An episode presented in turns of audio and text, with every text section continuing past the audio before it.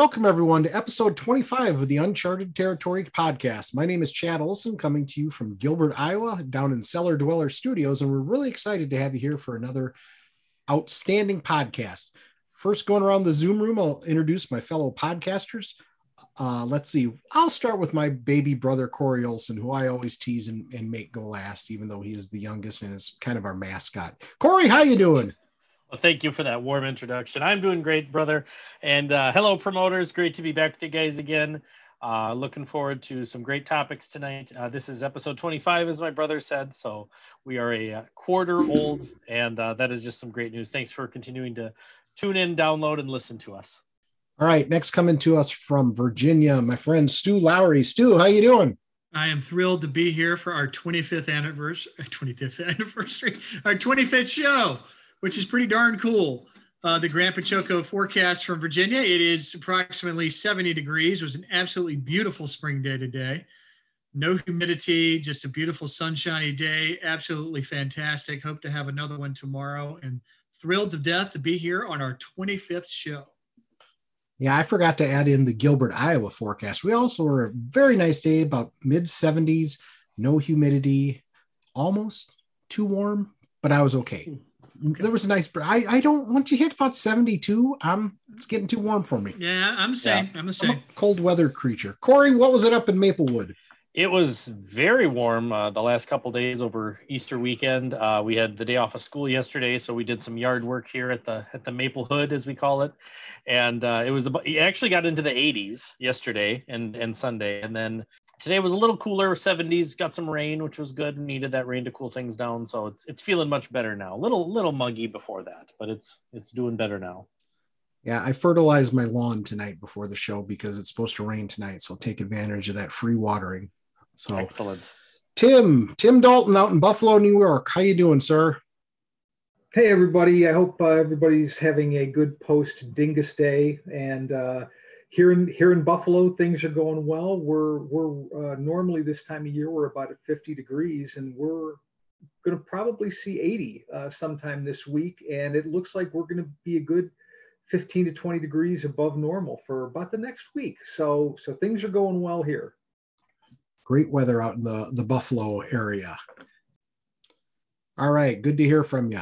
So for our first uh, topic, we're going to touch on tonight you know this this brings a lot of sadness to my heart. And like cinderella the band not the fictional character. Like cinderella once said you don't know what you got till it's gone. And of course we're talking about the wwe network.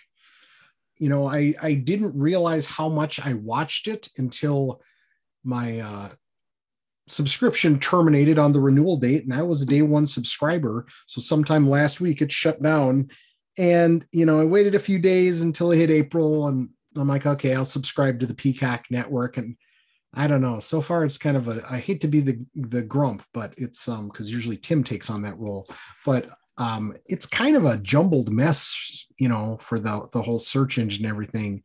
And so far, I haven't seen a lot of stuff that I'm interested in. And it just makes me realize how much I would you know i'd flip on the tbs saturday night show for a few minutes before bed or in the morning when i jump on the treadmill i'd watch an, again an episode of wcw saturday night or world championship wrestling as it was called back then or just some other matches and stuff. And you know i, I kind of lost my smile with the network when they ended the hidden gems feature about gosh what was that two or three years ago i think? They you know, every Thursday morning they'd put up something new. And for about a year and a half, they were throwing out some amazing shit. And every, sorry, pardon my language, uh, India, but every Thursday morning, I before I got to work, of course, I'd check out to see what was new on the network. And it was, it was so cool. There was all this great territorial stuff. You know, around the holidays that one year, they ran all these AWA shows and, and loaded up AWA Christmas shows from like 81 through 86, 87. So there's a lot of great stuff. So I don't know, gentlemen, what do you think about the the wind down of the network and have you tr- transition to the Peacock network and other comments? I mean, it, the same. It's starting to feel like it just an enormous money grab by WWE, which I, hey, good for them in a capitalist society, I guess. But it just it doesn't feel the same. It doesn't have the same kind of I don't know if the word is renegade feel that the WWE network had at least at the beginning. It just feels very corporate and. uh The search is a mess. Uh, the um, I guess they're going through and combing out or taking out some footage, which I mean, there's a lot of questionable WWE footage over the years. Don't get me wrong, but I mean, good gosh, if they do that, what are they going to have left? yeah, yeah, yeah. I haven't. Um, I've been on the free version of Peacock since last summer when they kind of debuted. Uh, I got it to watch the Psych Two movie, and uh, uh, I, have been, you know, tuning into some of the free stuff. I haven't gone to the subscription yet, and uh, since they've added WWE, they'll have some kind of random things that you can watch for free. I started watching WrestleMania Five the other night, actually, per James Jeffrey's recommendation from last week's episode. Um, but yeah, like Chad, I would, I would love just watching, you know, kind of random stuff before bed. And uh, I don't know. I know I, I haven't fully decided if I'm to do the.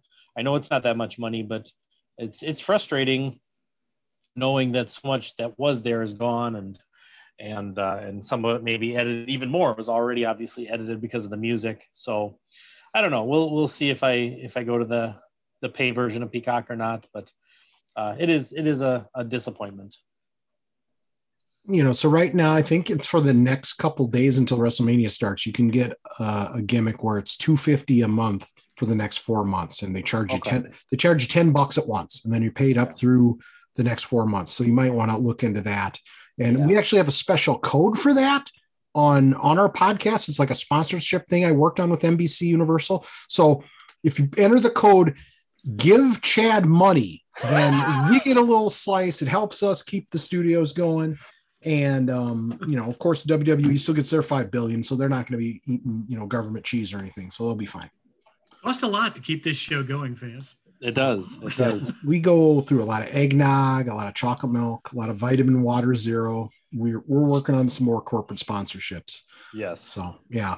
Tim, any comments about WWE Network? Sorry, Tim, didn't mean to axe you out there and put you in the corner. Nobody puts Timmy in the corner. i am all about the Peacock. Um, uh, I, I, I did subscribe. I did the four month plan. I immediately watched the Psych 2 movie, uh, which I had been wanting to see, but have watched n- pretty much nothing else WWE related. I am going to miss it. It was very useful for me when I was doing those bootleg sets, going back and watching some of the old uh, TV shows. Uh, jobber matches are great to really pick up moves for people. And I, I, I really got addicted to, to watching the Mid Atlantic for quite a while too, and it, it's just going to be a, a wait uh, now until that that content gets moved over, if indeed everything does get moved over. So I, I think we just kind of wait and see, and uh, we'll go from there. Okay, so next we had uh, one of our listeners, our, our good friend Pete Bach, Beck, Pete Bach. I don't know who that is. he's, Bach? he's Roland Bach's brother. He, you may remember him from his stint in Japanese wrestling. Mm-hmm. Pete Beck called in with a, a comment, and Corey's going to play that for y'all now. Fantastic episode, guys. Loved hearing about the original set. Um, one of the things that I always wondered was which one of the Road Warriors did Tom Tom work through to get get the uh, the team signed. Always wondered. Um, I had heard that one of them wasn't happy about it at a later time, but kind of got over it. But um, I was just wondering which, if, if you guys know which one he worked through to get the get the team in, and also um, I, I was tuning in to the uh, NCAA's a little bit as well, trying to see some of that stuff. Not the biggest fan of amateur wrestling, but it's great seeing them get some some airtime on on television, and uh, loved hearing your uh, inputs on on those guys giving everything that they had to to get out there and, and do some good things as part of their collegiate career. It's fantastic. Take it easy, keep up the good work, enjoy listening don't stop. Good point, Pete. Corey, you want to touch on that one? Sure. Um, now, uh, we believe that uh, Tom's initial contact for getting the Road Warriors into Legends was Road Warrior Hawk. Um, he posted that either in the old promoter or maybe his Inside Tom's Brain feature on the website years ago. Uh, that that was the initial point of contact. So um, you know, whether from there, you know, Animal signed through Hawk and maybe just kind of forgot about it. You know, you think of these legends, they're involved in so many deals and merchandise opportunities. It's hard to keep things straight. Uh, but but as as as we believe, uh, Hawk was the the point of contact for Tom initially. Yeah, I because I have actually seen firsthand from Animal when I had him sign his Legends cards when he appeared um, at the Tragos Hall of Fame, which he did two or three times. Um, and he was not ever belligerent or angry. He was just like, man, I don't know how. I remember the one time he goes, How does this guy make these cards? And he was implying that he it just seemed like he didn't remember. And like Corey mentioned, they get thrown a lot of stuff at him. You know, for a while there was a Legends of Wrestling video game series, even though our Legends Wrestling came first. Um, th- there was Legends of Wrestling, I think, action figure set. I'm looking, I have the Jim Cornette one around here somewhere. I don't know where the hell it went, but I can't. And and it may not be the same. That might be not be the same one as as this action figure set I'm talking about, but I think it was the one where you they had it like a bloody Abdullah the Butcher and a non-bloody Abdullah the Butcher, and they had different ones that way. So these guys get a lot of stuff thrown at them. I know a lot of times when we're talking to people about signing for legends, um, we'll show them either a picture of the card or at CECL bring some cards with so they understand it's not a video game and it's not this high priced you know high volume moving thing. It's a you know pretty uh, a small but humble game company that a lot of folks you know good number of folks enjoy. So that's that's what we believe is the situation you know with with the road warriors. Hawk spoke to tom and kind of made the connections and stuff and animal just may not remember and recall that so so, Tim, do you have any other recollections about the the signing of the Road Warriors to the Legends, or who Tom worked with? You know, I, I don't really recall off the top of my head, but but like like we were saying, I think it was I think it was Road Warrior Hawk, and um, I I don't remember much other than that. I don't I don't recall the story behind it, where Tom met up, uh, or any of the other details, unfortunately. Now, Corey, you had some uh, some sad news today that was delivered by our friend Travis Heckel. Yeah, uh, earlier this morning, Travis sent Chad and me a message. Um, Dominican wrestling legend Jack Veneno uh, died uh, sometime, I, believe it was last night, was the official date. Um, he'd been sick for a while, from what I read.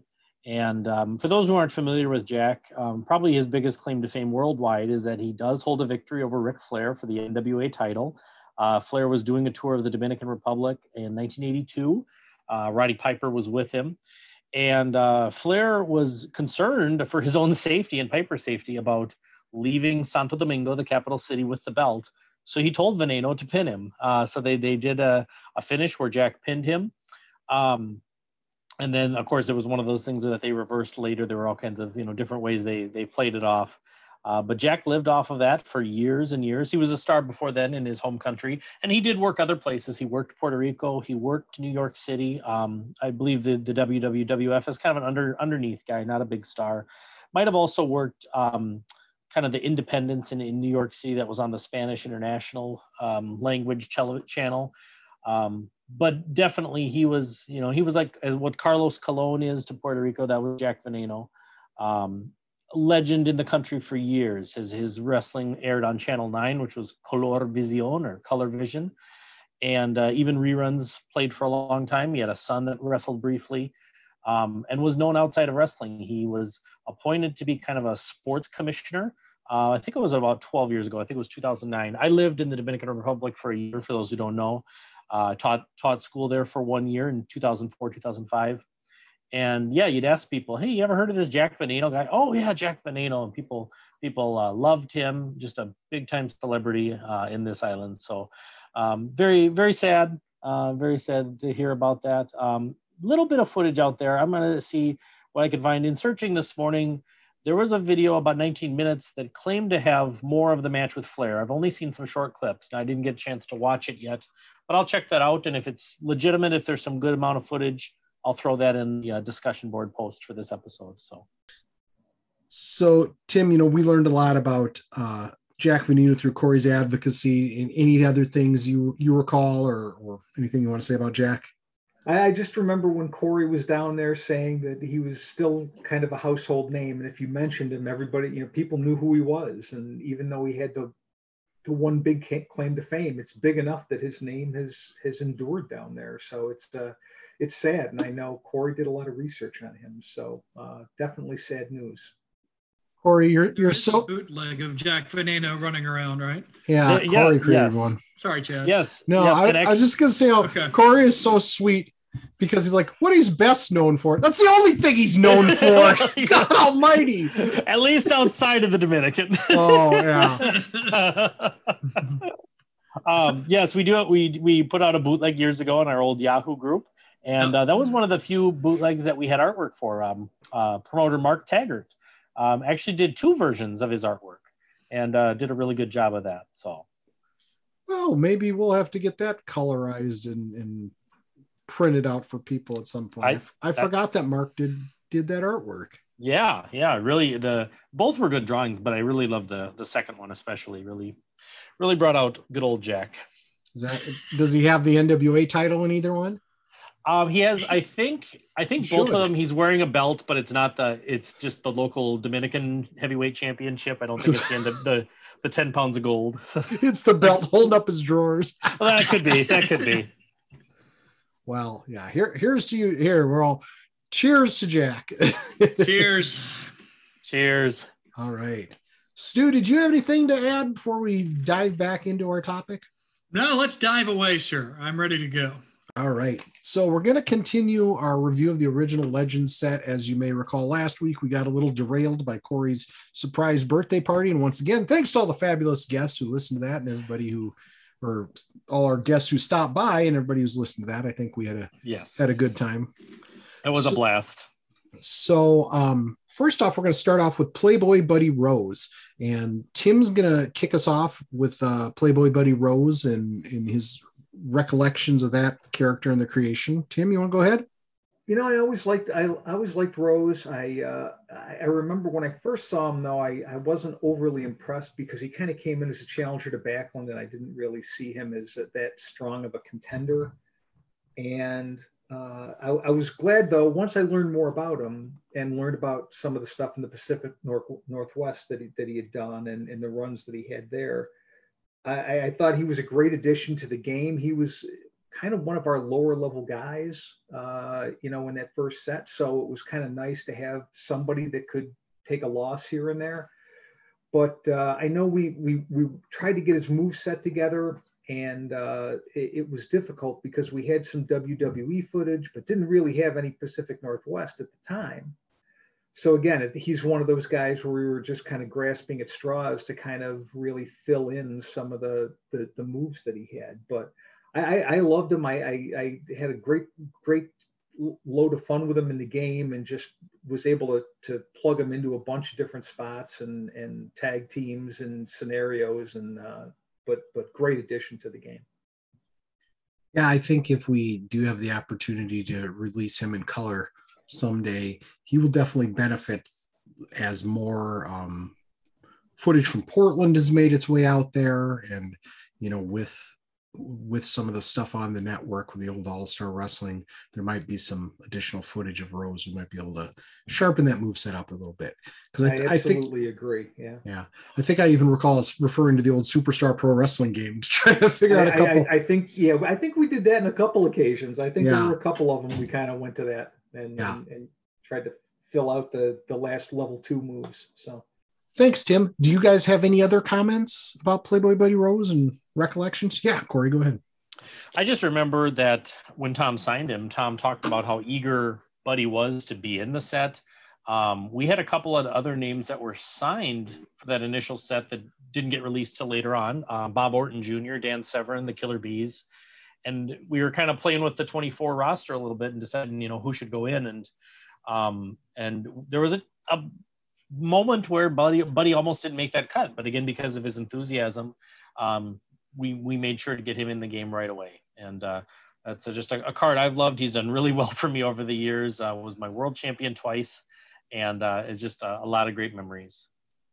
I, I love Playboy Buddy Rose. Um, here's a guy also that when you're learning about more regional stars, my first exposure to him was on ESPN. He was in a tag team with uh, Doug Summers. That's the first I ever saw of him, and that's really all I knew about the guy. But uh, when we before we signed him to the game, I had read a, a fair amount on him uh, and, and learned that he was just a huge star in Portland. And it's those kinds of guys that just make wrestling fascinating because they're just stories reg- regional stars so many stories about regional stars i should say that are just really fascinating and uh, playboy buddy rose is a great one to read about and he's i've had a lot of fun with him in my uh, my fed too he had a great feud with rick rude where playboy uh, was being uh, taunted for his less than svelte figure by rude and it uh, went for about a three or four match series and I had a lot of fun with it. So it's, it's a fun card and he's one I definitely look forward to the uh, color upgrade at some point. That's that sounds like a cool feud between Rude and Rose. Um, Definitely. Worked well. Yeah. No, I, I always like Playboy Buddy Rose too. I mean, probably the series you're thinking about, Stu, is is their series on ESPN with the Rockers. That's it. and um, you know, he's that that was fantastic. Everybody remembers the the super bloody match, but there was a lot of other great matches between them, between those two teams. And um, you know, like like you mentioned, he was just a great star in Portland and stuff. And um, I forgot about that story you mentioned, Corey. Um, so you know, thanks for bringing that up. Yeah. He had a run with Backlund too, didn't he? Where he He did a one match. He he just got one match in the Garden. okay. But I also think isn't there a uh, there's a match out there with him and Backlund maybe from the Cap Center because I think a lot of those cards were on um, USA Network early on too. Okay. Um, but the the one match he had with Backlund's very good. Yes. Yeah. Okay, so next on our list is the extreme icon, the Sandman. Corey, tell us about the Sandman. I'd be happy to. Uh, so when when I found out that Sandman was signed, I just thought, what an interesting character to throw into this mix. We knew Buddy Rogers, Harley Race, Nick Bockwinkel, Frank Gotch, and the Sandman. So just, I mean, but you know, it, it was awesome. I remember too that um, Tom got a plug for the game on the Wrestling Observer website. And uh, some of the names mentioned were Gotch and the Sandman together. And Dave Meltzer made a little comment about that seems like an interesting match I'd like to play out. So uh, but yeah, just a lot of fun to have uh, a ECW icon in the game. Um, you know, definitely kind of mix up the variety in this original set here.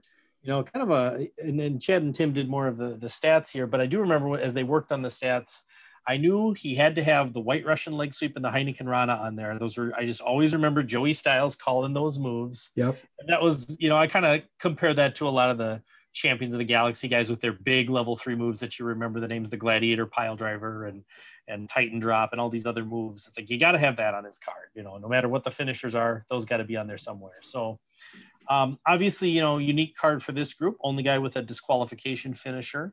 And, you know, you think about it, obviously he didn't get disqualified a lot for the cane and ECW because of how they did their matches. But, you know, in, in a Fed with Frank Gotch and Greg Valentine and all these other guys, you kind of had to make that a, a disqualification uh, a finisher. So, um, yeah, I think he's he's a competitive card. Um, you know, he's not not going to be the the top guy of this original 24, but definitely, especially with that cane, he could he could pull off some upsets. Stu, recollections on the Sandman. Uh, well, I remember being happy to get the Sandman in the game is because I thought it was a marketable name for that time period and and really helped uh, make the set relevant. I was never a huge fan. I mean, I was it was a uh, quasi or somewhat somewhat neutral to ECW. I followed it a little bit, but I didn't get that into it. But it, it, the card turned out to be pretty fun for me. I had a pretty good feud with Bobo Brazil of all people with the Sandman. so you know, it turned out all right, and I was thrilled to have the Sandman. And I'm always a sucker for a good brawler, so glad to have him in the set. You know, Corey, you brought up a good point about the Sandman and how, you know, he didn't get disqualified in ECW, but um, you know, the the reaction to the vintage charts that we just released with the Legends Expansion 7, other people have mentioned, oh, we should have hardcore charts or you know, this chart or that chart. And you know, maybe sometime down the road we do that, and that's when you maybe incorporate a, a guy like Sandman and some of his moves, and you know, if he has a DQ move, the the DQ gets lowered or it's it's Mhm. nullified or whatever. So uh, kind of interesting. Um, we didn't talk about that early on, but we do appreciate all the good response to the vintage charts. Yes. Um, Tim, thoughts about the Sandman? he was just a great, you know, an, an interesting addition to the game, I guess. Uh, you know, the ECW thing was was such a big deal and resonated with so many people. It was it was kind of cool to have somebody like that in the game, and uh, and and I think that that having him in the first set, he, he definitely provided a, a different look at things when you've got some so many of the other guys were were what I'd call more traditional uh, style wrestlers. To have somebody like like Sandman in there. So, Stuart, we're moving on to the Million Dollar Man, Ted DiBiase. Again, here was a, a guy that I was well familiar with from uh, not the absolute height of my wrestling fandom, but getting there in the 80s WWF, the Million Dollar Man, that gimmick. Anybody that grew up in our generation remembers him. I don't know, Corey. Do you count as our generation? I mean, you're.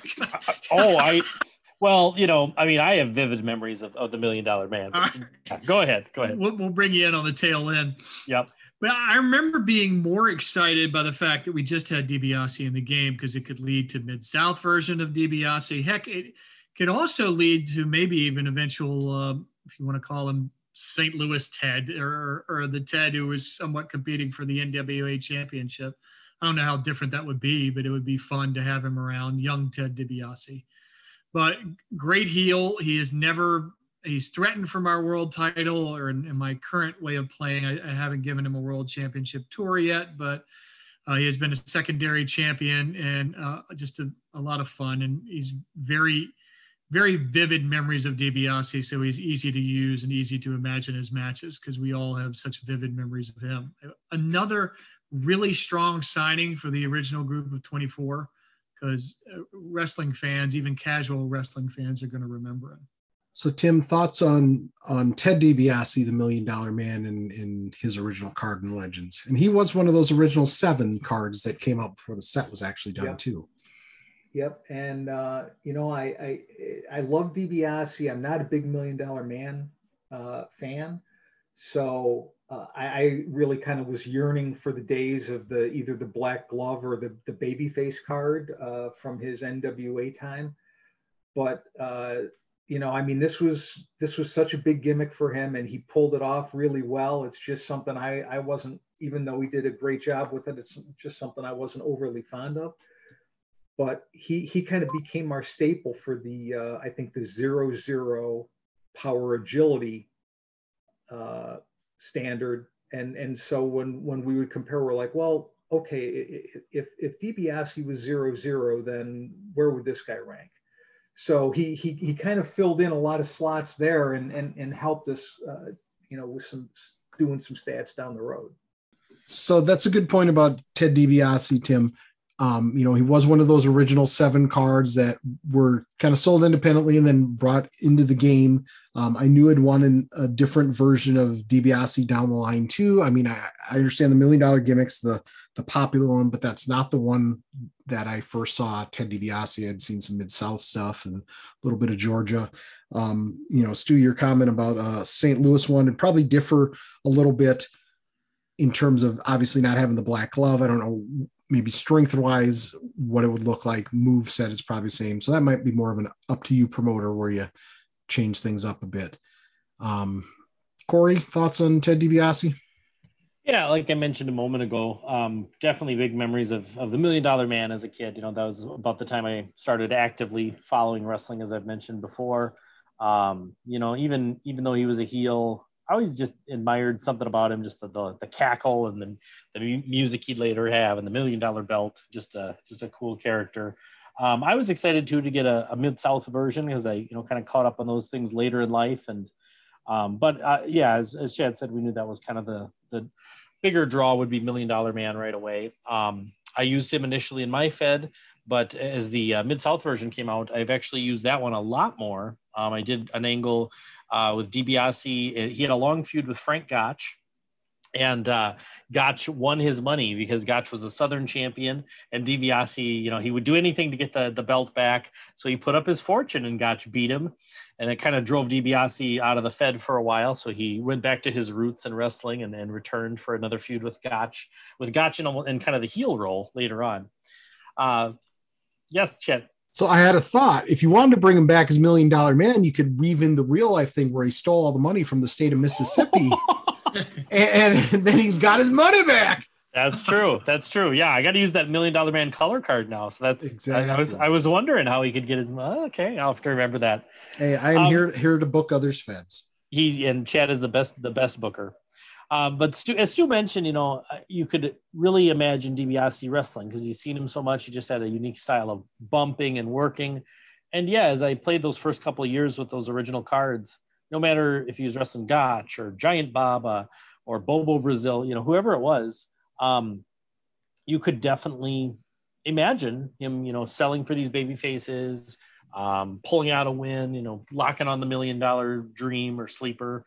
And uh, yeah, it was, you could just definitely see him against all kinds of wrestlers. All right. So next we have the Valiant brothers. And I actually interacted with Jimmy Valiant over email. And one of my biggest regrets in life is that when I got a new computer, I lost the emails I had with Jimmy Valiant because oh. he wrote like he talked.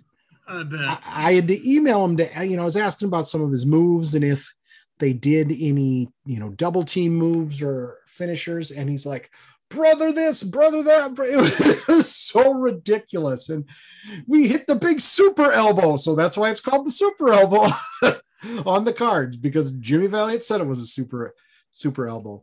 And one kind of humorous thing is that, um, you know, Tom said to Tim, "Oh, I have Jimmy Valiant signed," and and um, Tim goes, "Oh, we should try to get Johnny Valiant." And he goes, "Wait, is that the same guy as Johnny V?" Because so, oh, Tim had been talking to Johnny Valiant, and but only referred to him as Johnny V, and he forgot that they were actually brothers because t- uh, Tom didn't see that, you know, growing up where he did, so he never saw the Valiant. So, um, yeah, we we thankfully kind of lucked into that one after after Tim reminded him that connection and um, you know they were a fun team to develop and put together and you wanted to have you know there weren't a lot of natural teams in this set you, know you had the road warriors you had the sheik and volkov that we talked about last time where they're strong singles guys who are great tag wrestlers but then you had the valiants and that was a great connection to the 70s a different era but one of the first kind of flashier teams you might say um, in professional wrestling so and i did get to meet Jimmy Valiant at the CAC,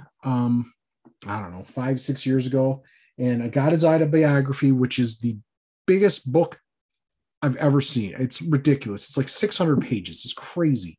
He he details his career like you wouldn't believe, and it's awesome.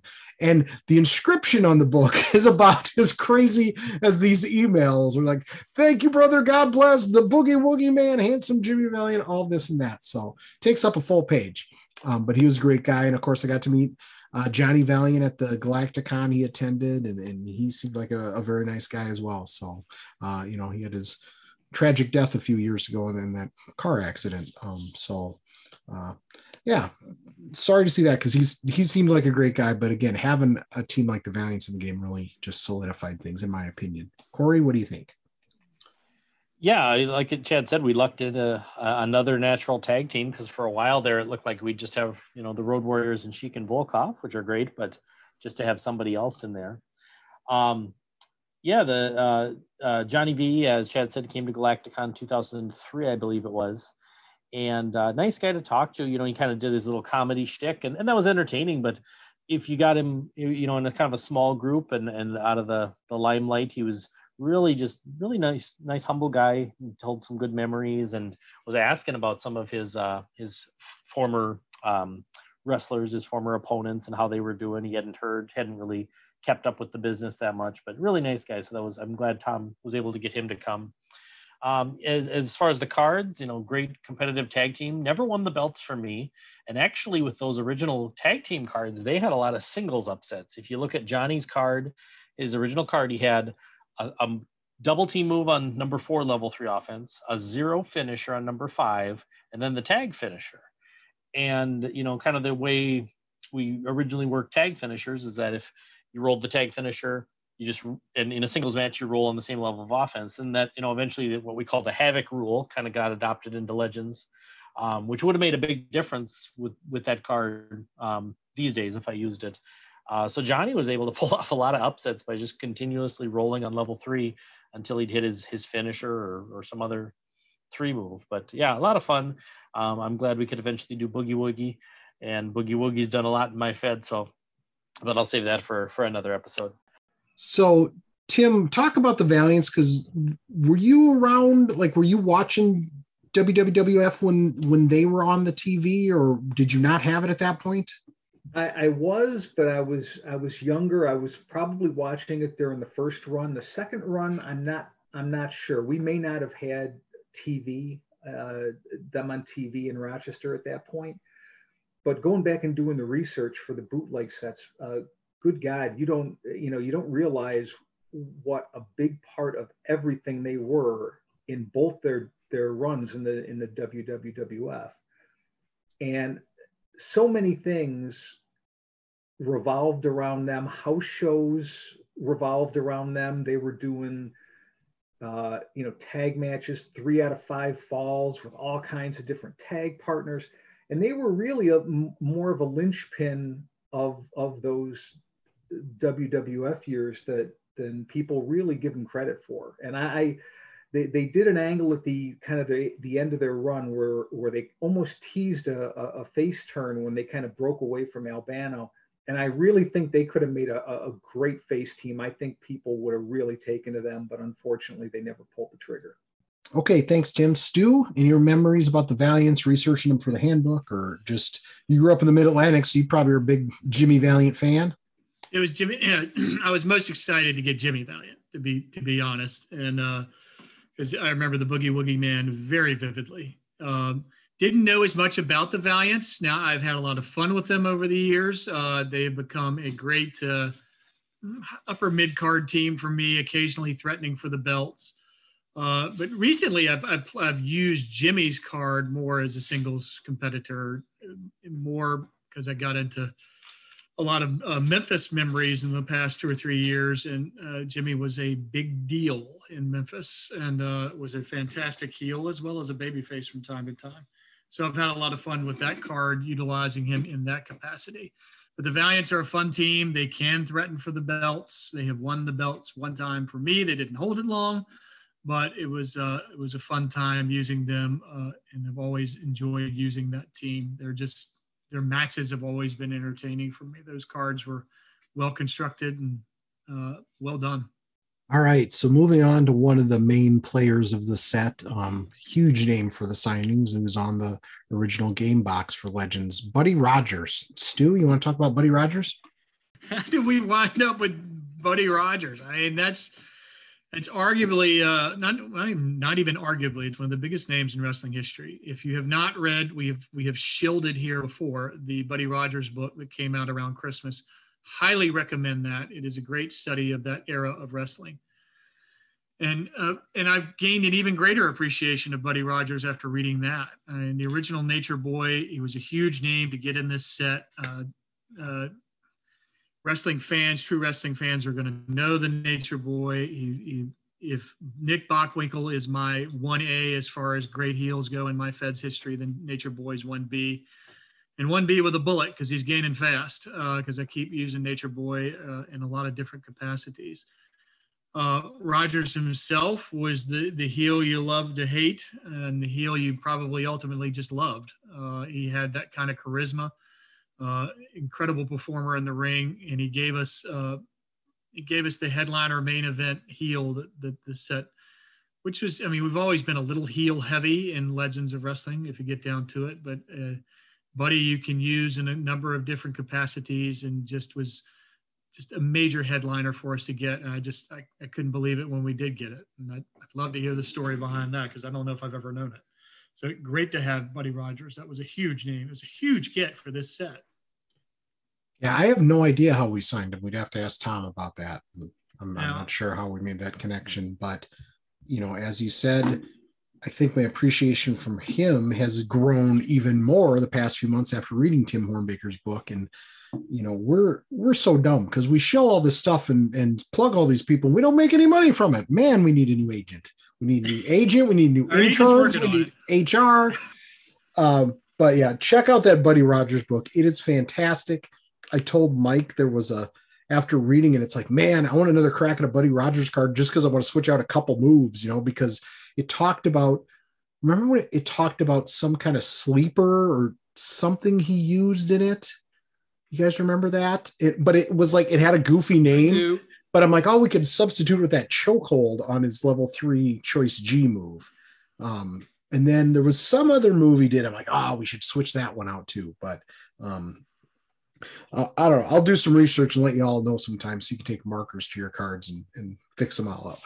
Um, but no, having Buddy Rogers was fantastic. I don't know. Corey, do you have anything else to say about Buddy Rogers? I mean, I'll, just echo everybody's statements. What a great name to have um, in this game that was representing all of history, and look at the history he was involved in with the leaving the NWA and you know, joining or starting basically the WWF. Um, just, uh, just an amazing name to have. Um, I believe the only guy in that first set to have just a straight plus four singles finisher, at least. Road Warriors had the tag finisher, and Snuka had the roll finisher possibility, but I believe the only straight up plus four of that 24 set. So um, just showed the the level of toughness he deserved for his card. And yeah, just an awesome name. I've got the book too. I have unfortunately not started reading it yet, but I will get to it. Heard a lot of great reviews about it, not just from these guys, but all over the place. So yeah, definitely, definitely check out uh, Master of the Ring. So, Tim, thoughts on the original Nature Boy, Buddy Rogers? Yeah, uh, just one of the best ever. Uh, great in my Fed. I, I, thought it was a good drawing by Chuck. Um, you know, kind of captured the whole flamboyance of, of the Nature Boy gimmick. And uh, yeah, just I, he he's been a staple for me, you know, in the NWF or was a staple for me in the NWF pretty much from from start to end. So yeah, big big huge name to get. All right, thank you, Tim. Uh, Corey, you're up with the next two. They're not connected, so we'll we'll introduce them individually. But uh, how about first, Killer Kowalski? Yeah, just another huge name uh, from kind of that golden era of, of TV wrestling. Um, you know, I, I don't know if I don't know how he was signed. If Tom went to his old school or or what, um, or it might have been an indie show. I don't I don't know what, what the story was there. But just when I heard that he was involved, um, you know, just a just a great signing. You know, that artwork on that original card, definitely a younger Killer Kowalski, maybe even when he was known as Tarzan Kowalski. Um, the later drawings, he'd have that more recognizable mean man face and and uh, you know what what a lot of fans would probably recognize him. But you know, if you hadn't seen the younger version and you saw this original drawing, which is a, a good drawing, but you might not think that you'd think that's Killer Kowalski. Um, I remember in making this card, you know, we had some discussion on should the finisher be a face claw or a stomach claw. And you know, we the claw hold, the face claw is the finisher, but stomach claw is a three move. Um, and you know, from different reports and results I've seen, I think both were, were used uh, interchangeably. So eventually, when we did the limited edition card and then his later color card, I think we just settled on Kowalski Claw and kind of an up to you promoter. My source for um, going with the stomach claw was actually an early episode of Seinfeld where Kramer talks to George about uh, George is saying that he's having stomach problems uh, and his guts are just churning. And, and Kramer goes, "Oh, it's like Killer Kowalski," and George didn't know who that was. So um, Kramer demonstrates the stomach claw on George. So I know, I know uh, Travis Heckel's a Seinfeld fan, so I figured he would appreciate that. Maybe others are as well. I mean, if you can't trust if you can't trust Kramer for your wrestling research, who can you trust? So yeah, just a just a great uh great and you know kind of uh along with Giant Baba, kind of the two giants of that first set, uh, physically speaking. So uh, just just cool to have a couple big guys in that in that first set. All right, Stu Killer Kowalski, what do you think? Well, I had, I knew of Killer Kowalski more as the the mean old man, or not old man, the mean man that Corey described. What I, I gained an appreciation of as Killer Kowalski as a younger wrestler, just what a physical freak the guy was. Uh, it became even more of one. Uh, in terms of his stamina, in terms of just always on the go, constant action in the ring, uh, just constant motion. And I even I used him sometimes as just like a a tough face from time to time. And he, he fit that mold too. So he fit a couple different niches for me in my Fed. I've grown to be a pretty big Killer Kowalski fan. I just think he was uh, a physical marvel, uh, certainly a huge man, but could move uh, like a, a, much smaller man, and his stamina was just incredible. It was freakish the, the the amount of stamina that he possessed. So my appreciation of him certainly grew with this game and utilizing that card and then wanting to learn more about him. So Tim, with Killer Kowalski, what are your thoughts about about this guy? And you know, we've talked a little bit about some of the confusion about the claw and whether it was the head or the stomach. So then with the legends, you know, legends or the limited edition card, excuse me, put making it the Kowalski claw. But what else do you remember about us researching him? I, I remember that that we kind of looked at the drawing and said, well, it's a good drawing of his younger days, but geez, I remember him more for that that that face, that sourpuss of a face that he always had, you know. And I, am glad that we got to do that with the LE card uh, and eventually his color card as well. But that that's about it. I mean, I, I think we we needed to make him like a, a really strong type of a B plus player, and I, I, thought we did a really nice job uh, doing that with with his stats. All right. Yeah. So I was I was excited to have Kowalski. He's a huge name. Um, again, reading that Buddy Rogers book, you realize how much they clashed, even though both were heels. And it sounds like a lot of the times fans would back Kowalski in those heel versus heel meetings. And I think I said last time I met I had him and Ox Baker as a tag team initially because of their black tights with the red stripe down their leg. But ha- having Kowalski was cool. I, I liked him. He's he's a great wrestler. Um, so next, one of the few legends on this list might be the only one that I ever purchased a beer for. And and Corey, that's Red Bastien. You want to talk yes. to us about Red Bastien? I'd be happy to. Yeah, uh, Red Bastien was maybe to fans at the time, maybe not as well known, but more footage and more things have come out uh, over the years with YouTube and, and other sources um, yeah, just a real life gentleman, uh, just a fantastic guy. Came to Waterloo and Newton, I believe, as well, even before it was in Waterloo. Yeah. yeah. Um, yeah, just a wonderful gentleman. Also, I've, I've sat by him at the bar and had beers with him as well, and uh, just a great worker for his time. Just really known for a fast-paced, high-flying style for that time frame. You know, I remember reading something about him where people thought if moves like the moonsault and the, the shooting star press had been around during Red's heyday that he would have been trying those things. He would have been the guy like a Will Ospreay or AJ Styles or one of these guys, you know, that everybody else would be copying. And uh, you know, if you've never seen Red's flying head scissors, especially for the 70s, but even today it holds up. It's it's just amazing the rotation he gets and the speed uh, he he gets in hitting it. Um, you know, you compare his card to some of the other 20, 23 in the set. Um, not the strongest card, but definitely a competitive card. He pulled off a lot of upsets for me in the early days and has been around my Fed a long time, off and on, and uh, just a fun fun card to have in the game is kind of that middle card challenger. You know, can even pull off an upset, be in the title picture perhaps. Um, and but yeah, just a just I'm just really glad we could work in a name like this into this first set so so my memories of, of red um you know like corey mentioned he was at those initial um newton hall of fame gatherings and then also when it, the meeting moved to when the hall of fame moved to waterloo i recall buying a beer for him at the the newton hall of fame. We are at standing at the banquet bar and i'm like i'm going to buy red Bastien a beer because he's he's he's in line behind me. I'm going to let him go first and then i'm going to grab his beer. Um and I didn't mean like I grabbed it and ran away. I actually paid for his beer. I was trying to be polite to him. Let's clarify. I, I, I always admired his mustache. It was a thing of yes. Beauty. Oh yeah. He had kind of the Yosemite Sam gimmick going on there. So, um, but yeah, like like Corey mentioned, and like I've seen in research, um, it sounds like Bastien and Billy Red Lyons, they were like a rock and roll express type team in terms of just the, the quick tags, high flying, that sort of thing. And, you know, he was very involved in the CAC as well. He was the CAC president um, before, how did it go? Before Nick Bockwinkel or before Karl Lauer? I can't remember the, the thing, but he, he was a CAC president. So I think that's initially what brought him out to Newton because that first banquet, as we've mentioned before, was in conjunction and actually was a CAC reunion as well. Um, but but super nice guy. And one thing I did with him before my AWA closed down due to the dreaded ring crew strike, I had him with Giant or not Giant Baba with Bobo Brazil. And was there one other face? Oh, the Destroyer.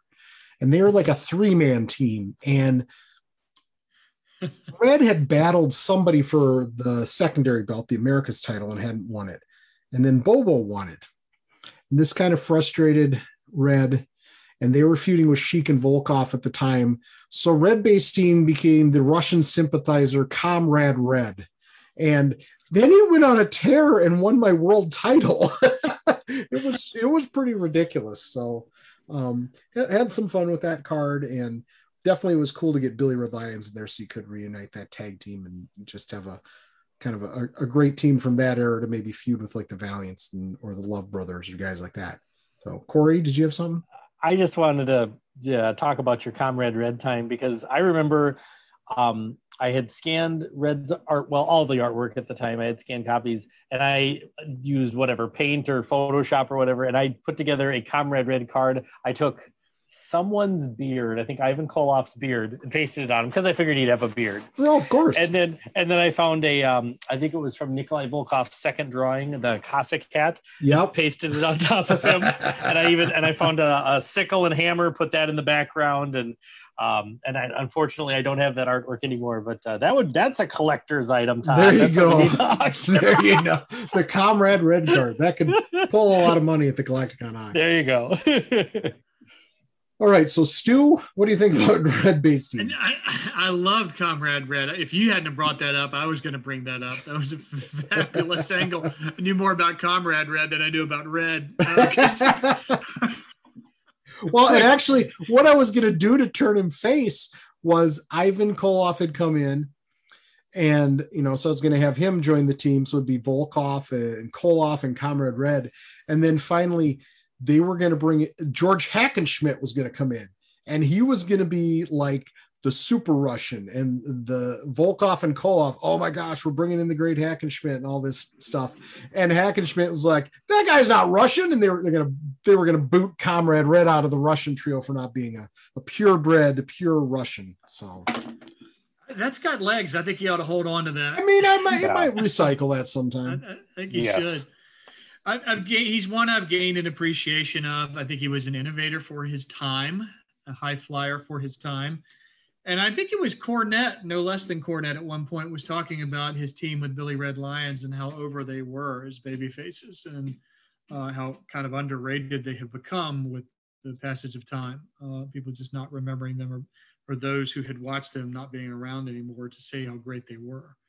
But he is also one that the the color iteration of his card I have just loved. Uh, the stats got tweaked a little bit and made uh, Red just that much more competitive, and he makes him a, a, solid singles wrestler, and I think that's kind of where he belongs. And yeah, I think y'all did an excellent job of, of taking that and giving him just a slight tweak up, which is I think was merited.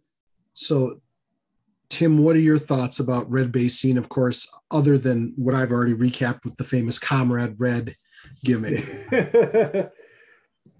you know, Red for me was a lot of fun. He uh, in the early days, he he was everybody's tag team partner. He he kind of was that guy you could put in any team with any good guy, and it just made it seemed to make sense. Uh, was uh, just seamless in my Fed. Wound up uh, uh kind of uh, fighting all the, the the foreign guys in my Fed. That was kind of one of his traits.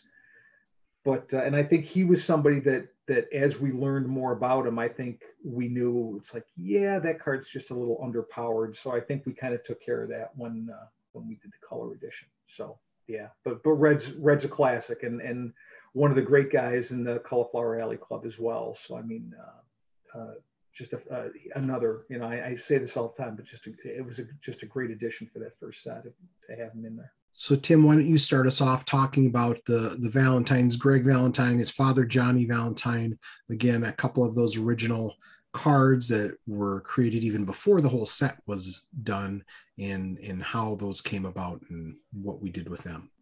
Yeah, I think we we pretty much piggy, piggybacked off of the stats that Tom had kind of originally put together for him, and I don't I don't I don't recall changing them a lot. I mean, I know we wanted to make Greg a little bit better because we thought that 7 4 pin might have been a little bit of a, a shot for him not showing up at Galacticon. um, seeing that you know this is a guy that was a tag team champion or a, a, secondary champion every place he went and was always on top and always was in, in the mix uh, as a main eventer. So I think we we tried to bump him up a little bit, and I, I think that uh, they were kind of a nice, not having a lot of natural tag teams in the uh, the original 24. It was kind of nice to have the father son combo there to kind of you know uh, throw to and and and and work with throughout the uh, uh, you know the first couple game editions. Stu, what do you think about the Valentines, Greg and Johnny? Well, Greg's in my wheelhouse because that's the height of my fandom of Mid Atlantic, and I remember being legitimately scared of Greg Valentine. I just thought he was he just came across as a legit tough guy, uh, just a real badass kind of wrestler, and I just I remember being in awe of that guy. It just he knew one speed. Uh, some might call it methodical, but it, it was realistic, and uh, his battles in in Mid Atlantic were are are the stuff of legend. Uh, his his battles with every star there. Um, I always liked Greg Valentine, and when we first got Greg Valentine, we got him as a time traveler in the Champions game. Isn't that correct? Yeah, um, yeah. He wound up having a great feud with Bishop Hell.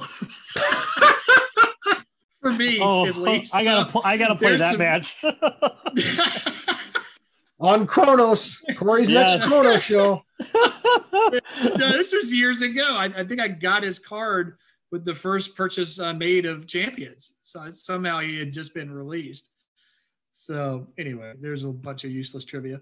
I just missed Johnny in in uh, in Mid Atlantic. Uh, I wish I hadn't. I, I, think from what I have seen of Johnny Valentine, I mean, you talk about somebody that made it believable. That was him. Uh, and both Valentines have been uh, favorites of mine ever since we got them, and I have done the perhaps prerequisite feud of father versus son. I've done that uh, with the Valentines, and they're currently reunited, but who knows? Something could turn them again. Yeah. So, Corey, what do you think? Yeah, I used. I mean, obviously, I used Greg too in the Champions of the Galaxy in my. Um, uh, I think in my CPC or in my uh, second or second Fed that predated the CPC. Um, just a kind of a fun card to have this old school guy in the future. Uh, so it was cool that you know obviously Tom re-released him as part of the Legends line, and I seem to recall that um, even when Greg when Greg's Champions card was released, that there was talk or whether Greg had given permission or how it came about, but Tom was already planning for a Johnny Valentine card. Um, the GWF files that that Stu edited there's artwork by Brian Bendis that never got released of Johnny Valentine. Uh, so this was kind of in the works for a while, and I know Tom was a big Johnny Valentine fan. So uh, I remember when Johnny passed, reading about him in the Observer, and and really getting an appreciation for his style and the draw that he was, and the believability that he brought.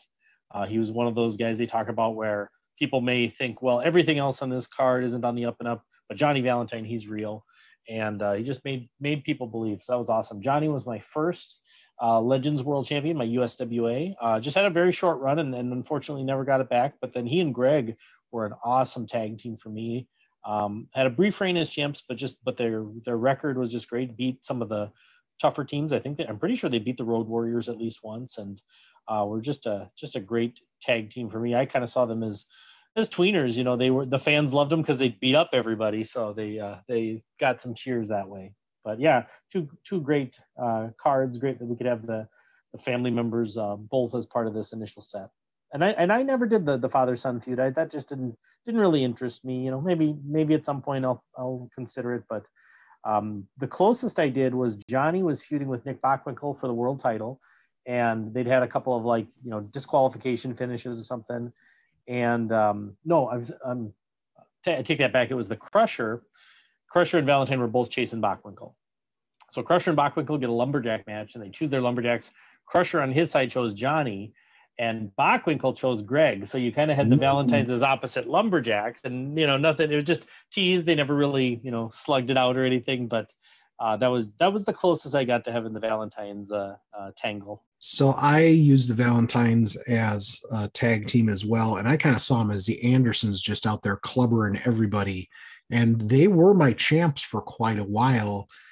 and I think as I, I as my AWA kind of went out of business, as AWAs tend to do, um, they were starting a feud with the Midnight Express, and the Valentines were definitely the faces in that because the Midnights had injured Johnny Valiant. They did something despicable and gave him a long term injury. So that was going to be my um, kind of impetus to have Jimmy become the boogie woogie man and then Johnny turn to managing the dream team um, and, and, kind of bringing them in to get revenge against the Midnights. But uh, I think the Valentines, I think they had a, a really good match with the Midnights with, you know, Lane and Eaton and held on to the belts though. And I don't remember if the Road Warriors in my Fed when they were tag champs, if they ever beat them, but they, you know, beat some of the, the better teams in the Fed. And um, did it well, dropping those atomic skull crushers and everything, those those big elbows. So Johnny was a card that um, Tom had a lot of hand in developing because he was a was a favorite of of Tom's and you know Greg. We tweaked the card a little bit from the original champion stats, and you know we just released that new um, promoter prime edition last week, and Tim did a lot of research on that, and I think really tuned him more to a, a mid Atlantic era or like intercontinental WWF one. Um, Tom made that original one, so I'm not as sure if he was just kind of watching the WWF from whenever or, or those were his recollections. But uh, Tim did some great work on that. All right, so we're we're getting down to the last two in the the regular set. We have Harley Race. Corey, you want to talk about Harley? Absolutely. Yeah. What a huge name to have as part of this this group. Uh, uh, seven or eight time NWA champion, depending on those those quick changes if you count those. Uh, but you know, to have Race, was the top NWA kingpin, and Bockwinkel, the top AWA guy. Um, I mean, just dream matches. You know, and uh, you could schedule all these dream matches, and just awesome to have those guys. You know, I kind of see those two, and then probably Baba and Rogers and Gotch as kind of your top five singles guys out of that out of that core 24 and uh, yeah harley had a, a, strong card a strong level two offense with the three uncovered three moves he had a, a one down and a pin of two you know we didn't have that uh, on a lot of these guys in this set a strong plus three finisher and as as as you know more footage of him in his prime came available you know kind of realized that the pile driver wasn't his only um, finisher so the the color re-release um, kind of updated the finisher setup. I think that color, the color updates are a good representation of his of his finishers, and still a strong card even with some changes. But uh, yeah, just a just an awesome awesome name to have as part of this group. Um, and just kind of seeing long term how some other Harley Race connections would come into the game um, from his time as a manager. You know, we've got Vader now in the game, and Mr. Hughes and and guys that he were part of his stable during his manager years. Uh, so you know, obviously, I know people have talked about wanting to have a King Harley Race card at some point, and well, we'll see. You know, maybe that could be a promoter prime possibly, but you know, that's just. And I know that's some of your memories of him, but you know, the, the, this NWA era, this is the the real the real good stuff out of out of Harley Race. So, Tim, what are your thoughts about Harley Race's card and our development of that card? Well, other than the fact that, that I, that was that was one where we botched the the uh, the duplicate move, right? We had the duplicate move on the yeah because there were some late changes and there was a, a, a little editing double, snafu. Yeah, the double swinging neck breaker. That's yeah okay, and uh, but again, having a, a somebody the, car, the caliber of a Harley Race uh, NWA champion, so well respected in the business um, you know, he he was you knew he had to be one of the top guys, and I think we did a pretty good job. We I know we struggled trying to figure out a finisher for him, kind of like we did with Bockwinkel. Mm-hmm. Just trying to say, well, geez, he used the, the the vertical suplex. Geez, he used the headbutt. Geez, he used the the, the pile driver, and just trying to come up with what do we want to do and how do we want to present it on the card was a bit of a struggle. But other than that, I, I, I thought that uh, I thought we did a pretty good job, and he was a, a major player for me uh, the, the whole run that uh, the NWF went. All right, Stuart, what do you think about Harley? Another name I'm amazed we got. Uh, I mean, legitimate tough guy. Uh, great to have Harley in the game. Can be a tweener. Uh, I've used him as such. He once had a 32 defense title reign uh, for me as the uh, wow. champion in my Legends Fed. Yeah, that was getting it done. That's one of the the uh, better cards ever created in the Legends game, and just another name that to me I was really excited about at the time that when we got him. I mean, he put that there with uh, Rogers and Baba uh, and Nick Bockwinkel. You've got four very solid guys. Uh, it's just again, I can't believe we got Harley Race. I think it's awesome, and uh, he's right up there with the great NWA champions of all time. Yeah, I think having Harley Race is, is just a huge, huge win for the game, and and having him, um, I think gets us a lot of credibility. You know, Stu, you said, I think last time that getting the Road Warriors really put the put the game on the map for you and made it legit. I think having guys like Harley Race and Buddy Rogers and Nick Bockwinkel on the single side definitely does that too. And um, I'm glad we kind of tinkered with his card for the color set and, and, changed up the finishers because yeah, he was a he was a man of many finishers. Um, and and definitely a big name around these parts where I live in central Iowa um, with his involvement in the central states region. So Tim, talk to us about Giant Baba creating his card for that first set. Uh, can you lead off the discussion on that, please?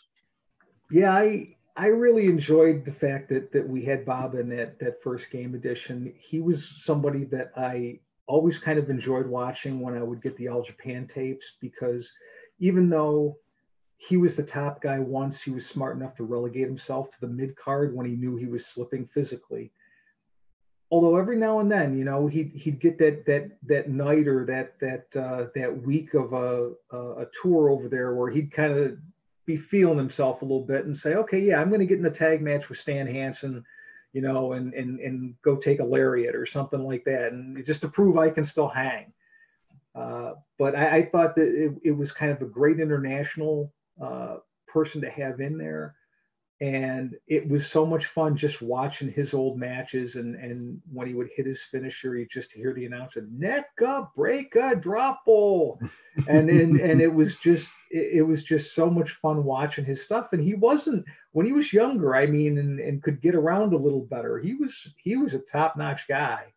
And he was he, he was just a lot of fun to to go through and, and watch the matches and put the card together what I recall from him when he was kind of winding down and um, when you mentioned Stan Hansen, there was that tag team tournament. It was 93 or 94 where him and Hansen teamed up because their mm-hmm. partners, there was injuries or something and kind of they got launched into the, the stratosphere of that tournament. And that was a lot of fun to see him kind of in his prime again, hanging in there with, you know, the newer guys. Yeah. Yeah, definitely. I, I, I remember watching uh, a couple things on on YouTube with him just taking that lariat from Hansen at different times when they they were in there against each other, and man, I, I mean Stan didn't pull any punches with him even though he was the boss. So, right. Uh, yeah, just just good stuff though, uh, and and just a, a really unique kind of a, a, person to have in that that first set to kind of make it kind of a worldwide international type set. All right, Stu Giant Baba, what do you think? I became a fan of Baba's with the countless hours I watched of uh, uh, Japanese wrestling. I, originally, I, I, just I couldn't get the fascination with Baba, but when I watched a younger Baba, I still couldn't get the fascination with. No, I'm just kidding. I'm just kidding. I, I gained an appreciation of Giant Baba as a worker. I mean, in obviously he was way over in Japan, and I used him in the for a long time in the top face role in my Fed. He was he was the man uh, in terms of the the king baby face in in in my Legends Fed. Another name that was going to appeal to wrestling enthusiasts uh, in terms of this set. Uh, it really kind of helped to put it on the map. It, Baba is legit great. I mean, one, one of the two, one of the three in Japanese wrestling history that's on there three out of the four at least that's on their Mount Rushmore of wrestling. And uh, it just another great get, another fascinating uh, signing. And uh, I I need to pull out some old Baba video. I haven't watched some in a long time. And regain my appreciation for my former number one babyface. So there's a fantastic Baba match out there from 73 or 74 against Pedro Morales in All Japan. Oh, yeah. and, and, Pedro comes off the top rope with his cannonball, sit down splash, whatever you ever call it. Nearly and, kills him. Yeah, because Baba sits up into it to make it look better. I'm like, oh my God, he about killed Baba. Um, and yeah, having Giant Baba, it was so cool. Then you have the connection with the Destroyer and, and their whole history from all Japan.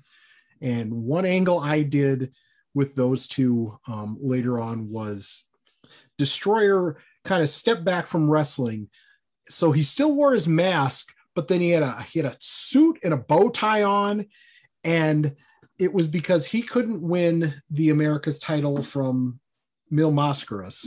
So they had this rivalry, even though they're both faces. So then he kind of turned heel, and because of his dealings with All Japan, convinced Giant Baba to go after Mil Mascaras. And I kind of presented it like Umaga was popular at the time. And it's not like I had Baba's face painted, but Baba would come out there and just beat everybody's ass and hit him with the Baba chop and all this stuff and neck breaker drop. And you know destroyer was like egging him on in the corner you know in his little little bow tie and suit and being the bad guy. And so he swapped the title back and forth between Mascaras so the Mascaras giant Baba feud was uh pretty cool in my fed.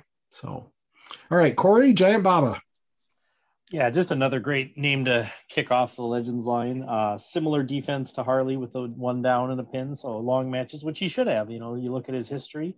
I mean, he he shouldn't be ending matches in five moves. You know, he's going to be wrestling a while. Um, yeah, did you know I pushed him like Stu as a as one of the top baby faces. He never won the world title for me.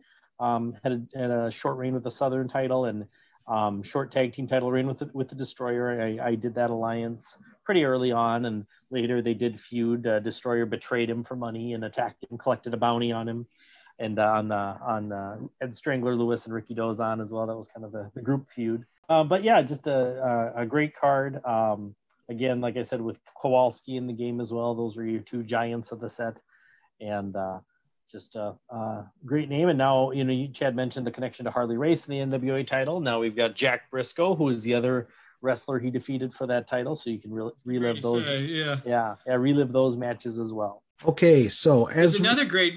Oh, go ahead.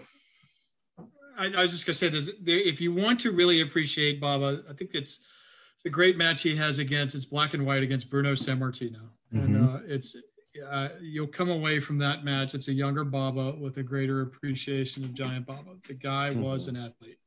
Yes, he was. I've seen that match too. So as and we wrapped up the original 24, we're also going to touch really quick on the three special edition cards that kind of came out either with those original seven cards or came out right after that or original set came out. So we have Virgil, Nikita Breznikov, and Dick Hutton. And this is definitely a case of one of these things is not like the others. So, uh, Stuart, why don't you go first and talk about Dick Hutton? Well, Dick Hutton is another one that I gained a newfound appreciation of uh, just from doing this set and starting and working on Legends of Wrestling and researching him. Incredible amateur. I believe he wrestled for the what precursor of Oklahoma State. Yep. Um, A&M. Um, and had a fantastic amateur career. He was Lou Thesz's hand-picked successor uh, of him as world champion. And unfortunately, Dick just never, well, the, the, knock against him as a professional wrestler is he never put butts in seats as world champ, but he was a legitimately great wrestler and other pro wrestlers uh, respected him. And so that gave it, it gave, gave him some aura or some degree of uh, respectability uh, just from that fact alone. So he wasn't a great draw. He was a fantastic wrestler. He held the world belt for well over, or over a year and if you're handpicked by Lou Thesz, that's pretty good in my book. And he's another one that the uh, just because there's more video available and you guys really know your stuff, the color iteration of Dick Hutton was uh, very well done and is a, a, very fun card to use as kind of a upper level, upper upper card uh, wrestler that can certainly threaten for the world belt. So a fun card that a fun card in general as black and white, but I think the color version is even better. So Tim, you know, what are your recollections of of Dick Hutton and his NWA title reign, and you know the opportunity we had to meet him at the um, Tragos Thesz Hall of Fame? I, I was thrilled to have him in the game, first of all, because re- regardless of what you know the, the reputation has been about his uh, his drawing power as champ, just the more you read about it and the more you you see or hear, it, seems that that the NWA didn't do the greatest job of really setting him up for success with his title run because they it was kind of a, a last minute thing and and trying to figure out who Thesz would want to drop it to. And all these territories that, that were out there didn't really have any exposure to him. So they didn't really know who he was. And they didn't have time to get him in there and really build him up. So I think that's one of the reasons that he, he wasn't the, the, the best drawing champion they ever had.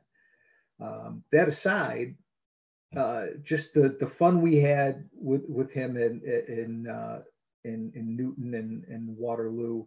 Uh, was he at Waterloo or was he just Newton? no? He just he Newton? passed away before the Hall of Fame left. That's what I thought. So, um, but when we met him in Newton, it was so much fun just watching him and Vern you know haggle over that that that one amateur match in college that that kind of cost Hutton that that four-time NCAA champ uh, tag, mm-hmm. and just just super nice guy. I, I, remember having conversations with him, and and he he was just thrilled that people wanted to still talk to him and, and knew who he was and mm-hmm. and you know appreciated his legacy. Um, but I, I love having him in the game. I'm I'm glad we got to do him in color and and uh, kind of. I think his his stats kind of got toned down a little bit before from what we originally had come up with, and I'm glad we were kind of able to bump him back up a little bit when we did the color card. Yep, yep, I agree. Corey, Dick Hutton. Yeah, I met him as well, and what a nice gentleman. Um, one of the one of the early cards that I got autographed. I remember um, the when when Tom released him, it was after the 24 set, somewhere kind of in the summer or spring, and he did a thing in the promoter where he just randomly sent 10 people a copy of the Dick Hutton card, and I got one. so, um, but I you know I, I was excited to get that card and get it autographed, and then sadly after that last time we saw him, that was when he passed away. Um, and I remember getting mad at Dave Meltzer because when Hutton passed, as Meltzer often did with Hutton, he would point out his lack of drawing power. But I just felt that wasn't the time. And so I emailed Meltzer and I kind of laid into him that, you know, this wasn't the time to be pointing that out. And, and, uh, you know, and then, well, no, but, uh, but I, you know, I Did just, you hear back? no, of course not. but, but I, uh, I, uh, you know, I just thought, well, yeah, we get it. But, you know, drawing aside, um, like Stu said, Lou Thesz wanted to put the guy over and that that shows the respect and the, the toughness for for him. So uh, I'm so glad that we could get him in the game, and like I said, I'm so glad I could get get an, one of the cards autographed uh, before he passed because what a what a friendly gentleman.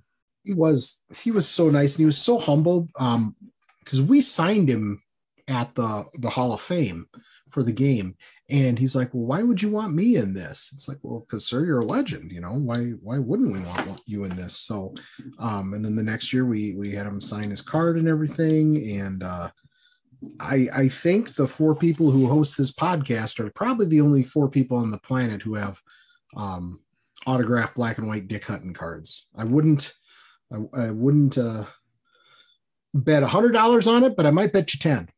Um, I, I, don't think he was making a lot of fan fest appearances and everything. And even though I, I, the one he was signing for Stu, I said I'll just leave blank for my. He signed that one to Chad too. So Chad. So Stuart has, Stuart has a personalized one, but you know it is not personalized to Stu. But that that that that's the break, Stu.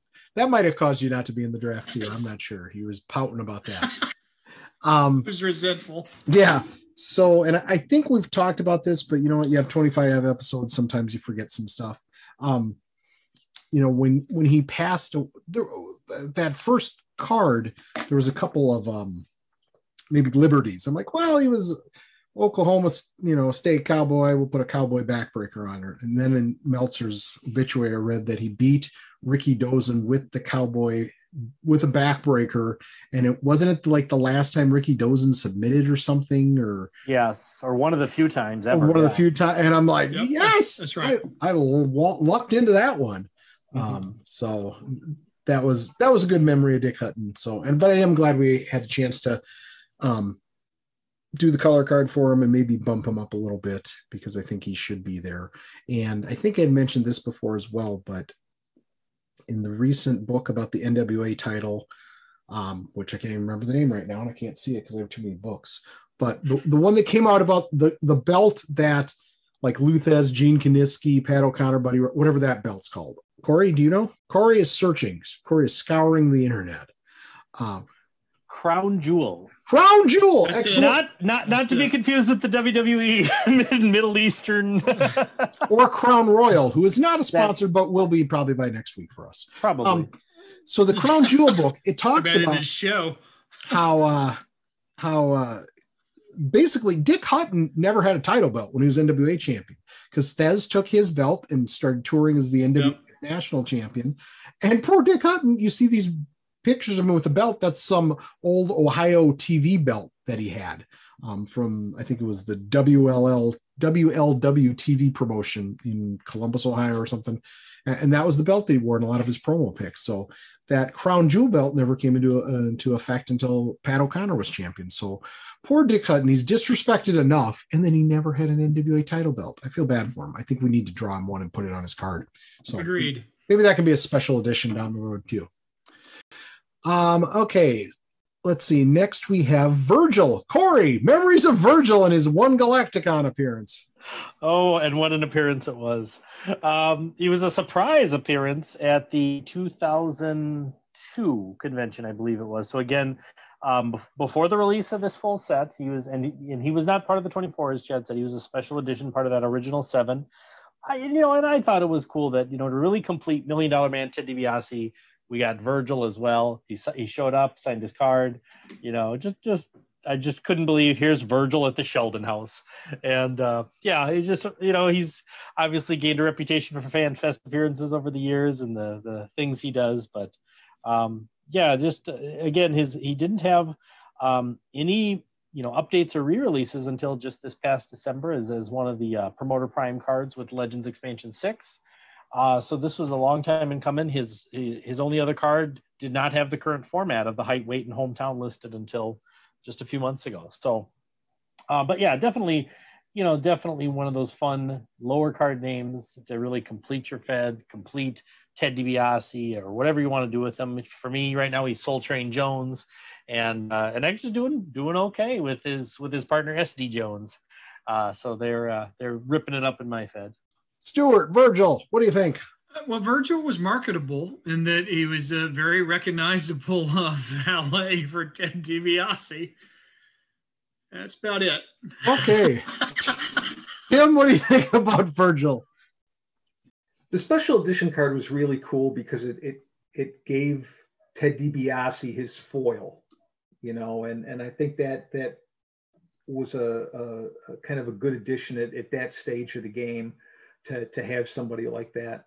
And the the thing at Galacticon that I, I remember he, his uh, his gimmick table where he was set up wasn't really doing a lot of traffic, wasn't getting a lot of business, and there were times that if you would walk by, he would he would just kind of try to engage you in, in in conversation. Hey, how are you doing? What what's your name? And then when you told him your name, he would grab a, a photo, sign it, and hand it to you and say, "There you go, ten dollars." so he, he was a businessman. He was trying to he was trying to make his money while he was in Jamestown, and I, I don't blame him. I think Virgil with an empty gimmick table line has been a reoccurring theme for the past 20 years or so. yep. Um, yeah, I mean, it was it was cool to have Virgil there. Got him to autograph his card. I had to haggle with him on the price a little bit. I'm like, I'm like, dude, just tell me how much money you want me, you know, from me. I don't really care. I just want the card signed. And the one thing I remember about Virgil's appearance, and, and I don't think he would um, be upset if we mentioned this. Um, Jack uh, Durakos is again, we don't know how to say everybody's name. Loud and Noxious. Um, our, our good friend Jack, who actually met at the first Galacticon, and then he showed up quite a few years later, was there with with his girlfriend at the time. And do you remember this, Corey, where Virgil said he called her Biscuit. Oh yes, Biscuit Head. Virgil was calling Jack's girlfriend Biscuit Head, and, and he kind of looked at her and goes, "Well, because she's got a head like a biscuit." And I don't know if that was like a good. I mean, she seemed like a nice young lady. I don't know. And, and I Virgil, think it a you term know, of endearment. yeah, he when he was speaking, he spoke very positively about Biscuit Head. So I think I think he meant it well. Yeah. So, anyways, and then last but not least, we have Nikita Breznikov. Um, and you know, Nikita Breznikov was somebody I had not heard of when the card initially came out, but now as I've learned more, he actually was Nikolai Volkov's manager. Um, you know, on on the independent circuit, and he's uh, I've met him in person at the CAC. Picked up his book. He did a really cool kind of history book of the 70s WWF. And I, I know Tim said it wasn't that enlightening to him, but I don't think anybody's researched that era as much as Tim for his own WWF replay set. So um, I, I can see why he said that. But uh, again, a really a really nice guy, and you know I follow him on Facebook, and he posts a lot of results stuff out there, and and you can tell that he was friends with Nikolai, and it was um, someone he definitely admire because every once in a while he'll post post remembrances of Nikolai out on Facebook. So it, it's cool to have him in the game, and definitely will you know somebody he's probably not high on the list to get colorized, but you know maybe through Pro Prime or something we can do that at some point to to get him in there. Uh, Stu Nikita Breznikov. I don't really have anything to add other than his book is fun. His book was fun to me because I don't profess to know that era that well of 70s WWF books called When It Was Real, I think, or something Yep. along those lines. And get it from Scott Teal. And it it's a it's a good book. It's a fun book. And from what I've heard, he sounds like a genuinely nice guy. So um, Yeah. Highly recommend the book. It's worth your while. Corey. Yeah, he actually added me on Facebook. Uh, well, maybe two, three years ago. Um, I believe through connections with Travis Hexel, and uh, yeah, he posts uh, just constantly posts, you know, uh, old programs from the the WWF territory, um, you know, lineups and and any memories he had if he was there, or, or, or even some photos as well from some of those um, Allentown, Hamburg TV tapings. He goes, "This is the night that you know this team debuted, and by the end they were the tag champs." And so definitely, you know, his his historian skills are just wonderful, and you know, yeah, yeah, I've just I've I've gained more respect from him for him as as that than being in the game. Uh, so I'm I definitely think it's great having having his card or having him represented in our game. Um, yeah, like Chad said, maybe we'll redo him at some point, and not not a high priority, but you know, now that I've gotten to know him a little bit on Facebook, I'm I, I would put him above you know redoing the Wrestling Bear or Abraham Lincoln. So Whoa, wait, wait. I know I, that's gonna that's gonna cause some controversy. Oh my God! But what about a George Washington card? No, we want No, a oh, George don't. Washington card Don't get me started. with the cherry tree splitter finisher. So Nikita Breznikov, Tim, what are what are your recollections? He wasn't somebody we were super familiar with, but learned more about later. Yeah, and I think I think he was fun to have as a manager for the foreign guys. You could you could throw him in there with with Volkov and Sheik, and and it just kind of made sense. So it was good to have him early on before we had any of the other managers. Uh, he was probably the the man my manager of the year uh, for year one, just because he had no competition. And as we got to to you know finally meet him later on, and uh, you know as we've talked about the book. Um, uh, what a nice guy. I mean, just Mhm. a just a super nice guy. Really respects the game, respects you know Phil Singer games and Tom and the whole nine yards. And I, I have a lot. I hold him in a lot higher esteem now than I probably did when I first got that card. Where I'm like, who is this guy? Yeah, exactly.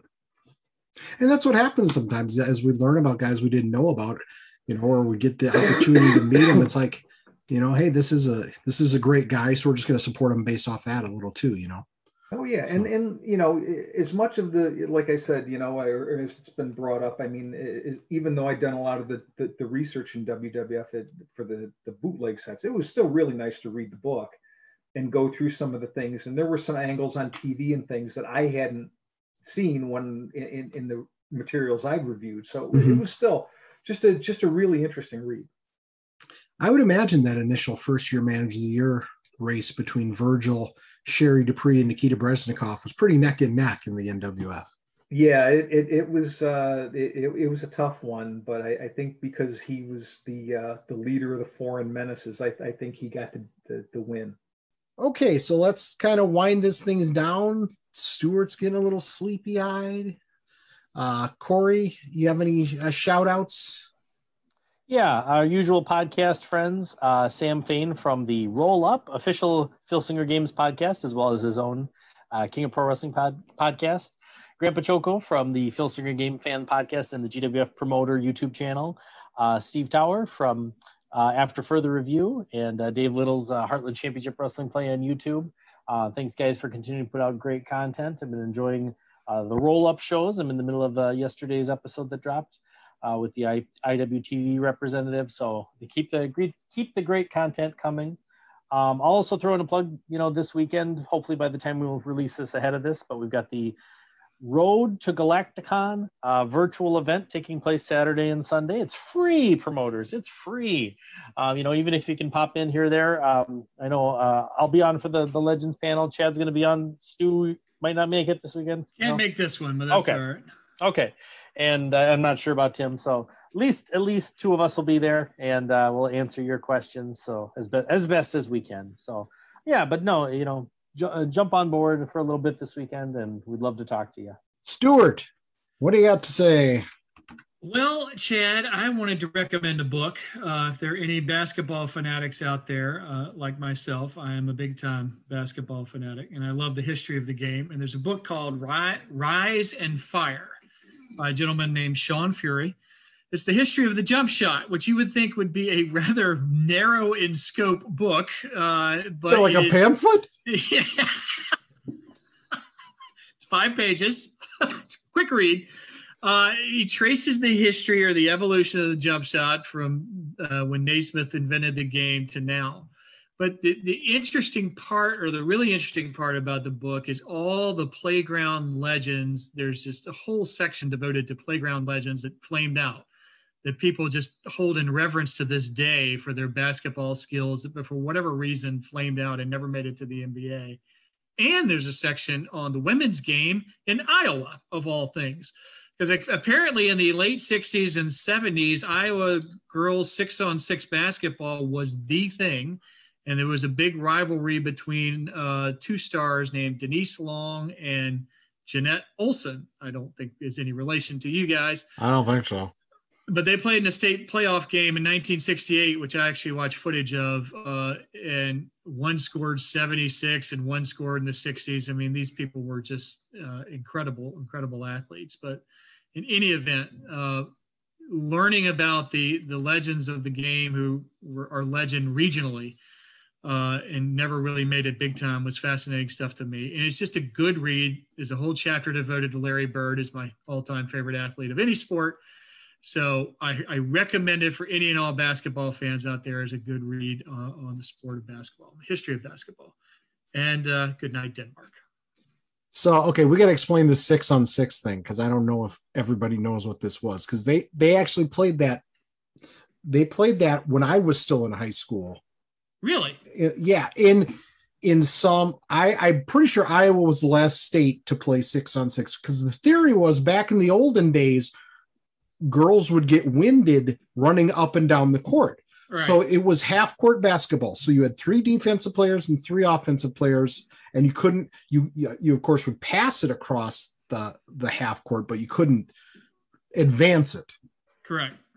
So when these two people, you know, when that person's scoring 76 points, it's because all she I don't mean all she's doing, but she's you know, she's on half court getting the ball, then feeding in there. And obviously took a lot of skill. But yeah, the bigger schools in Iowa started playing five on five at some point because like when when there would have the girls basketball tournament every year which was sandwiched between the wrestling tournament and the boys basketball tournament they had you know now they have classes based on the size of the schools yeah. you know, like 1a through 4a or whatever your state does but they had a five on five championship and a six person championship cool and it was the more nothing against my friends who played basketball in our high school, but it was they were terrible. It was the most boring shit ever to watch. It was just dreadful. And um yeah, it was so sometime in the early to mid 90s, I think they finally got rid of it yeah. and and you know went to all five on five in the state of Iowa. But I think Iowa was the last state that had it. So I think you're right.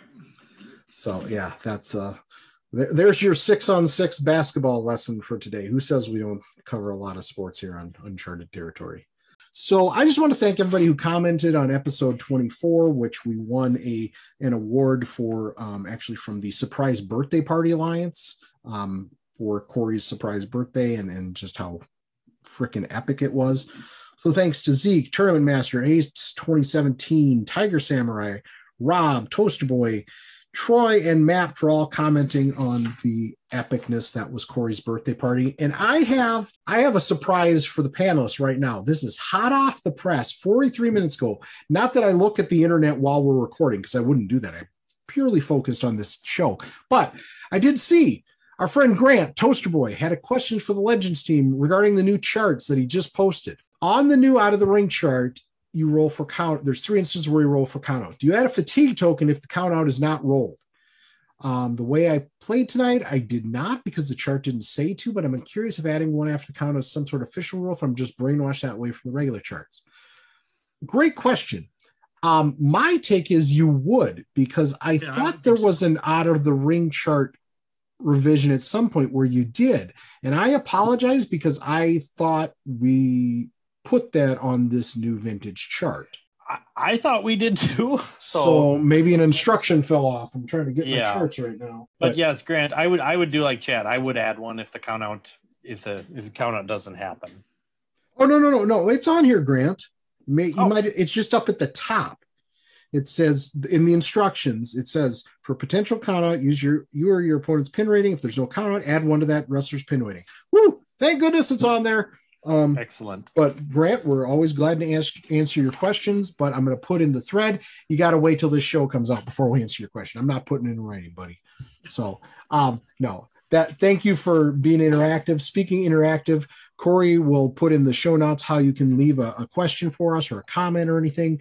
Um, you know, Mad Dog 1981 had a great suggestion gosh, it might have been a couple months ago about having a um, kind of an Ask Me Anything show. We are going to yes. do that on the line. It is on our schedule, and we'll give you guys plenty of warning, and hopefully we'll have more than two questions, because that would be kind of embarrassing. So, yeah, Tim, any any final comments from you up in uh, Buffalo?